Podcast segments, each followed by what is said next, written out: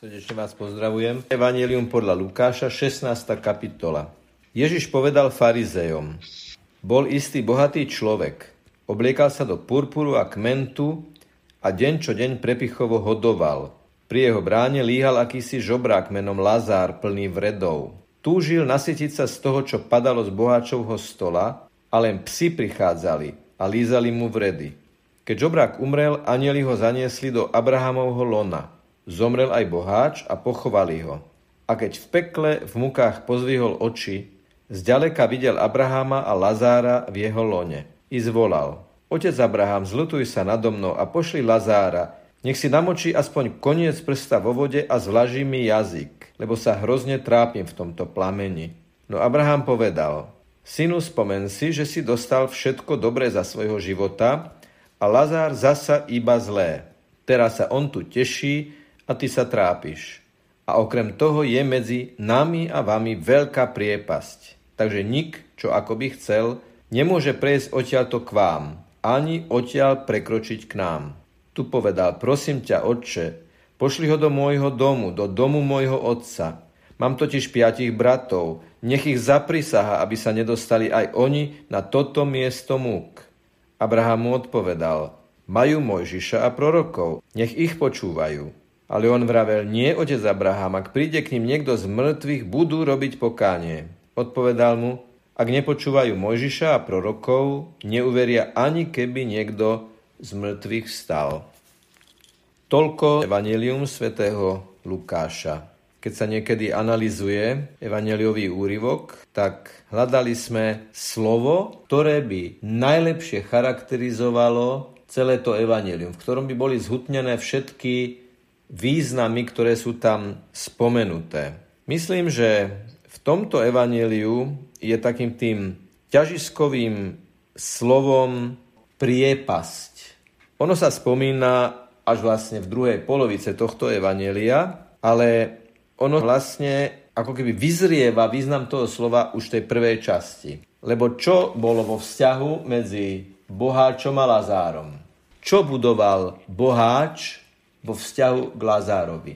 To, čo našiel po smrti, tá priepasť, bolo niečo, čo vlastne sám pripravoval pred smrťou, teda počas svojho pozemského života, keď sa správal, ako keby medzi ním a Lazárom neexistoval most. To znamená, on hlbil a budoval priepasť medzi sebou a človekom, ktorý potreboval jeho pomoc. Stručne si charakterizujme tohto boháča. Obliekal sa do purpuru a kmentu. Exegeti hovoria, že tieto materiály v tom čase boli to najvzácnejšie z najvzácnejšieho a teda bol to človek z najvyšších vrstiev najvyšších vrstiev, lebo toto bol naozaj obrovský luxus. Čo potvrdzuje aj ďalší opis, že deň čo deň prepichovo hodoval. Teda nielen raz do týždňa hodoval prepichovo, ale deň čo deň. No a potom je tu ten kontrast, že pri jeho bráne líhal akýsi žobrák. Slovo akýsi žobrák, ktorý potom dostane meno Lazár, je zvláštne, ako keby tu autor Lukáš, evangelista, nám chcel s istou iróniou naznačiť, že za koho ho pokladal ten boháč, že to je akýsi žobrák. Nie žobrák, ktorý má meno, ktorý je konkrétna osoba, ktorá je odkázaná na pomoc. Pri jeho bráne líhal akýsi žobrák menom Lazár, plný vredov, túžil nasytiť sa z toho, čo padalo z boháčovho stola, čiže to prepichové hodovanie ako konštatovanie o boháčovi sa teraz premieta do vzťahu, že niekto z toho prepichového hodovania, keď teda mnohé padalo aj zo stola pod stôl, túžil sa najesť. Boli to prebytky, ktoré práve preto, že padali zo stola, bohač mohol poskytnúť, lebo to, čo padalo zo stola, sa potom vyhodilo a on ani toto nedal tomu chudákovi. Aby nám Lukáš opísal tú, tú príšernú samotu žobráka, tú jeho opustenosť, tak sú tu niektoré detaily, ktoré ale sú veľmi dôležité. Prvé je, že ten akýsi žobrák líhal pri jeho bráne. To je usvedčujúce v tom, že ho vlastne ako keby každý deň ten boháč prekročil. Bolo to evidentné. Líhal pri jeho bráne, pri jeho dverách. A keď líhal pri jeho dverách, tak tam nelíhal len nejako neutrálne, ale líhal tam ako ten, kto o niečo prosí. To je v tom slove túžil sa nasytiť z toho, čo padalo z boháčovho stola. Ale tie dvere, pri ktorých líhal, sa pred ním vždy zabuchli. Nikdy sa neotvorili a preto túžil, ale tá jeho túžba nebola nasýtená. Navyše bol plný vredov, teda bol odpudzujúci, určite pohľad na tohto žobráka nebol taký ako vo filmoch. Vo filmoch máme tých žobrákov napudrovaných, sa vyjadrujú pekne, sú takí len štilizovaní, lebo filmár vie, že zase divákovi nemôžno celkom všetko ukázať, lebo by odišiel od obrazovky. Ale v skutočnosti naozaj bol plný vredov, to znamená, bol na ňo zlý pohľad a zrejme aj páchol, ale vrchol tej samoty, vrchol tej opustenosti bolo, že len psi prichádzali, on túžil nasytiť sa z bohačovho stola a len psi prichádzali a lízali mu vredy. Až nechutný obraz, aj, aj na predstavu, ale je to o tom kontraste. Teda je tu niekto, komu pada jedlo zo stola, ktorý každý deň hoduje, oblieka sa do purpuru a kmentu, je to boháč a je tu na úplne opačnej strane človek plný vredov, ktorému ale tie vredy neušetrí nejaký človek, len psi mu ich olizujú a on túži, ale tá jeho túžba nasytiť svoj hlad sa nenaplní. No a potom je tu ten zlomový moment, že umrú obidvaja. Ježiš, keď to hovorí svojim poslucháčom, tak tu sa najbližšie stretáva s každým človekom, ktorý toto evanelium počúval vtedy, keď ho Ježiš rozprával. Doslova čítame, že Ježiš povedal farizejom. Toto evanelium farizejom je nejakým spôsobom tichou výčitkou. Najviac sa to evanelium stretáva najneočkriepiteľnejším spôsobom je tento príbeh prelnutý aj s príbehom každého jedného človeka, je, že umrel aj žobrak a umrel aj boháč. A keď počujeme slovo smrť, tak nikdy ho nemôžeme počúvať len ako nejaké neutrálne konštatovanie, ale vieme, že všetci zomrieme. Aj týchto niekoľko minút nás priblížili k našej smrti, aj keď bude za 30 rokov prípadne. Takže žobrák umrel a anieli ho zaniesli do Abrahámovho lona. Zomrel aj boháč, pochovali ho a bol v pekle. Toto sa o ňom dozvedáme po smrti. To, čo sa doteraz odohralo, bolo pred smrťou. Teraz prichádza tá definitívna čiara a preto som povedal to slovo priepasť, lebo tá priepasť nám charakterizuje stav po smrti. Nik, čo ako by chcel, hovorí Abraham tomu boháčovi. Nik, čo ako by chcel, nemôže prejsť odtiaľto k vám, ani odtiaľ prekročiť k nám. Teraz sa on tu teší, ty sa trápiš, okrem toho je medzi nami a vami veľká priepasť. A v niektorých prekladoch nepreklenutelná priepasť. A toto je dôležité mať na pamäti, že smrťou sa vymaňujeme z časopriestoru, vstupujeme do dimenzie, ktorú si aj ako ľudia vieme veľmi len ťažko predstaviť, ale nie je tam trvanie.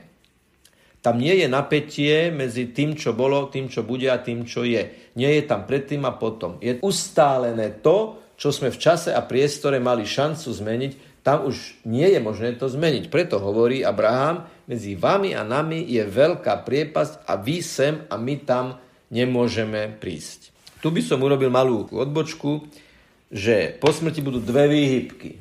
Jedna výhybka bude zatratenie a spása myšlienka, že by niekto bol naveky zatratený, je tak desivá, že aj mnohí duchovní autori ju riešili spôsobom, ktorý ale neladí s biblickým učením. Že nikto nebude zatratený, že Božie milosrdenstvo sa nakoniec uplatní na každom človeku. Lenže, ak je Boh spravodlivý, je to prvá katechizmová a katechetická informácia, že Boh dobrých odmenuje a zlých trestá paradoxne z úcty k ľudskej slobode, a to aj k slobode, ktorá odmieta Božie impulzy, Božiu milosť, odmieta sa obrátiť, je tu tá možnosť biblicky podložená, že niekto po smrti na tej výhybke sa dostane na ten smer zatratenia. Ale dúfame v to, že aspoň v hodine smrti mnohí, mnohí nájdu aspoň čo povedal pravý Lotor pri Ježišovi. Spomni na mňa, keď prídeš do svojho kráľovstva. Povedal to v momente, keď zomieral, v posledných minútach svojho života a Ježiš mu povedal, ešte dnes budeš so mnou v raji. Ale jedna vec je dôležitá. Tomu Lávému Lotrovi to nepovedal. Však poďte už všetci, však čo? Nie. Ježiš to povedal tomu pravému Lotrovi, Lávému nepovedal, a ty čo, však poď aj ty, čo sa budeme. Nie. Toto nie je Božej logike. Čiže akokoľvek je to desivé, je to zároveň veľký impuls k tomu, aby sme jednoducho nikdy nikoho neprekročili a vždy si každého, kto potrebuje pomoc, všímali. Veď nakoniec Ježiš to potom povie aj pozitívne. Bol som hladný, dali ste mi jesť, bol som smedný, dali ste mi piť, bol som vo vezení, navštívili ste ma a tak ďalej. Hrozne sa trápim v tomto plameni. Všimnite si, že boháč teraz žiada od Lazára to, čo on mu nikdy nedal. Lazár túžil najesť sa aspoň z toho, čo padalo z boháčovho stola, Teraz boháč žiada od Lazára, aby si aspoň namočil prst, ale to sa už nedá. Keď nevybudoval ten most pred smrťou, už po smrti sa vybudovať nedá. No Abraham povedal, spomen si, že si dostal všetko dobre za svojho života a Lazár iba zlé. Táto veta nech nás nemýli. Ona je len taká ako keby konštatačná na prvý pohľad a na prvý pohľad ako keby tu nebol nejaký morálny súd, ale on, on tu je lebo je tam stále tá brána, sú tam tie dvere, je tam ten usvedčujúci priestor prekročenia toho žobráka pri bráne bohačovho domu. Čiže ak mu Abraham hovorí, on dostal za svojho života iba zlé a ty všetko dobré, je to o tom, že z toho všetkého dobrého si sa nepodelil s tým, ktorý dostal iba zlé a nechal si, aby psi lízali jeho rany, jeho vredy. Čiže aj keď to na prvý pohľad tak nevyznieva, on mu hovorí, tento žobrák býval pri tvojom bohatom dome, kde sa prehýbali stoly, kde padalo jedlo zo stolov, kde boli zvyšky, ktorými sa dalo podeliť a ty si tohto človeka sa neujal, ani nejakým spôsobom si mu nepomohol. Teraz sa on tu teší a ty sa trápiš, a toto je trápenie, je definitívne. Medzi nami a vami je veľká priepasť. Ďalším komponentom utrpenia toho zatrateného boháča je bolesť vyplývajúca z lásky k tým, ktorých pohoršoval zo svojho života. Lebo všimnite si, že čo sa dozvedáme o jeho bratoch, piatich bratoch. Nech ich zaprisaha, aby sa nedostali aj oni na toto miesto múk. Ak príde k ním niekto z mŕtvych, budú robiť pokánie. Čiže potrebujú pokánie. Bohač priznáva, že tí piati bratia by mali robiť pokánie a zrejme si uvedomuje, vyplýva to aj z týchto súvislostí, že uvedomil si, že svojim príkladom ich vlastne tiež ťahá do pekla. To je ďalšia predstaviteľná bolesť tých, ktorí sú v zatratení, že ja svojim zlým správaním počas môjho života tým pohoršením, že som sa neujal toho žobráka nejakým, nejakým, vôbec nejakým spôsobom, že som ho prekročil pri svojej bráne, som mnohým druhým dal zlý príklad a som spolu zodpovedný istým spôsobom za to, že aj oni prídu na toto miesto múk. Tá láska sa prevracia do obrovskej nevyslovnej bolesti. Nie otec Abraham, ak príde k ním niekto z mŕtvych, budú robiť pokánie.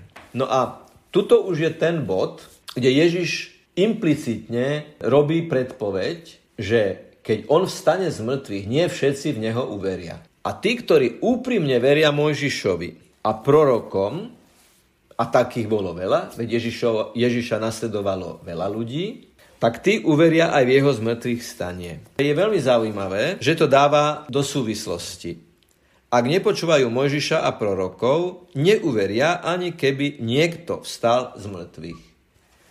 Treba vedieť, že Ježiš predpovedal svojim učeníkom, že on zomrie a vstane z mŕtvych. Čiže tí farizei v tejto poslednej vete mohli vnímať aj predpoveď o tom, že ako sa oni zachovajú k tomu, ktorý vstane z mŕtvych, k Ježišovi Kristovi, ktorý zomrie a vstane z mŕtvych. Ak naozaj počúvate Mojžiša, ak naozaj počúvate prorokov, tak by ste mali rozoznať, kto som. Keď sa prišli učeníci Jana Krstiteľa pýtať Ježiša, či je on ten, ktorý má prísť, hovorí, pozrite sa, deje sa to, čo predpovedali proroci. Slepí vidia, hluchí počujú, chromí chodia, malomocní vstávajú. Povedzte, nepovedať, že to som ja, ale povedzte, čo písali proroci a to sa teraz plní. A to som, to som ja. Suma sumárum, vo veľkopôsnom období, prakticky nie veľmi dlho po Popolcovej strede, keď sme hovorili a počuli z prachu si a na prach sa obrátiš, čo je vlastne o tom zomieraní, o tom definitívnom konci, keď z časopriestoru prejdeme do, do väčšného teraz, sme pozvaní otvoriť dvere vzťahové a nedovoliť nikomu, aby sa o ňo museli starať psi, keď sa o ňo môžeme starať my. Aj v tom konkrétnom, aj v tom materiálnom, ale aj v tom inom vzťahovom a duchovnom význame. Prosíme ťa, Pane Ježišu, zmiluj sa nad nami a daj, aby sme po našej smrti videli Tvoje svetlo, aby sme sa dostali do Abrahamovho lona, pretože sme tu na zemi boli chudobní duchom, Neboli sme naviazaní na seba, na majetok, na slávu, na prestíž a na čokoľvek a boli sme slobodní v tom, že sme sa delili s druhými. Na príhovor svätého Martina, svätého Jána Almužníka a všetkých svetých, svetej Matky Terezy, ktorí sú príkladom takéto otvorenosti voči Lazárom, ťa prosíme, daj nám milosť obrátenia, aby sme raz navždy videli Tvoje svetlo. V Abrahamovom lone, v prítomnosti Ježiša, so všetkými svetými spievali aj s Panou Máriou hymnus väčšnej slávy. Nech je pochválený Pán Ježiš Kristus.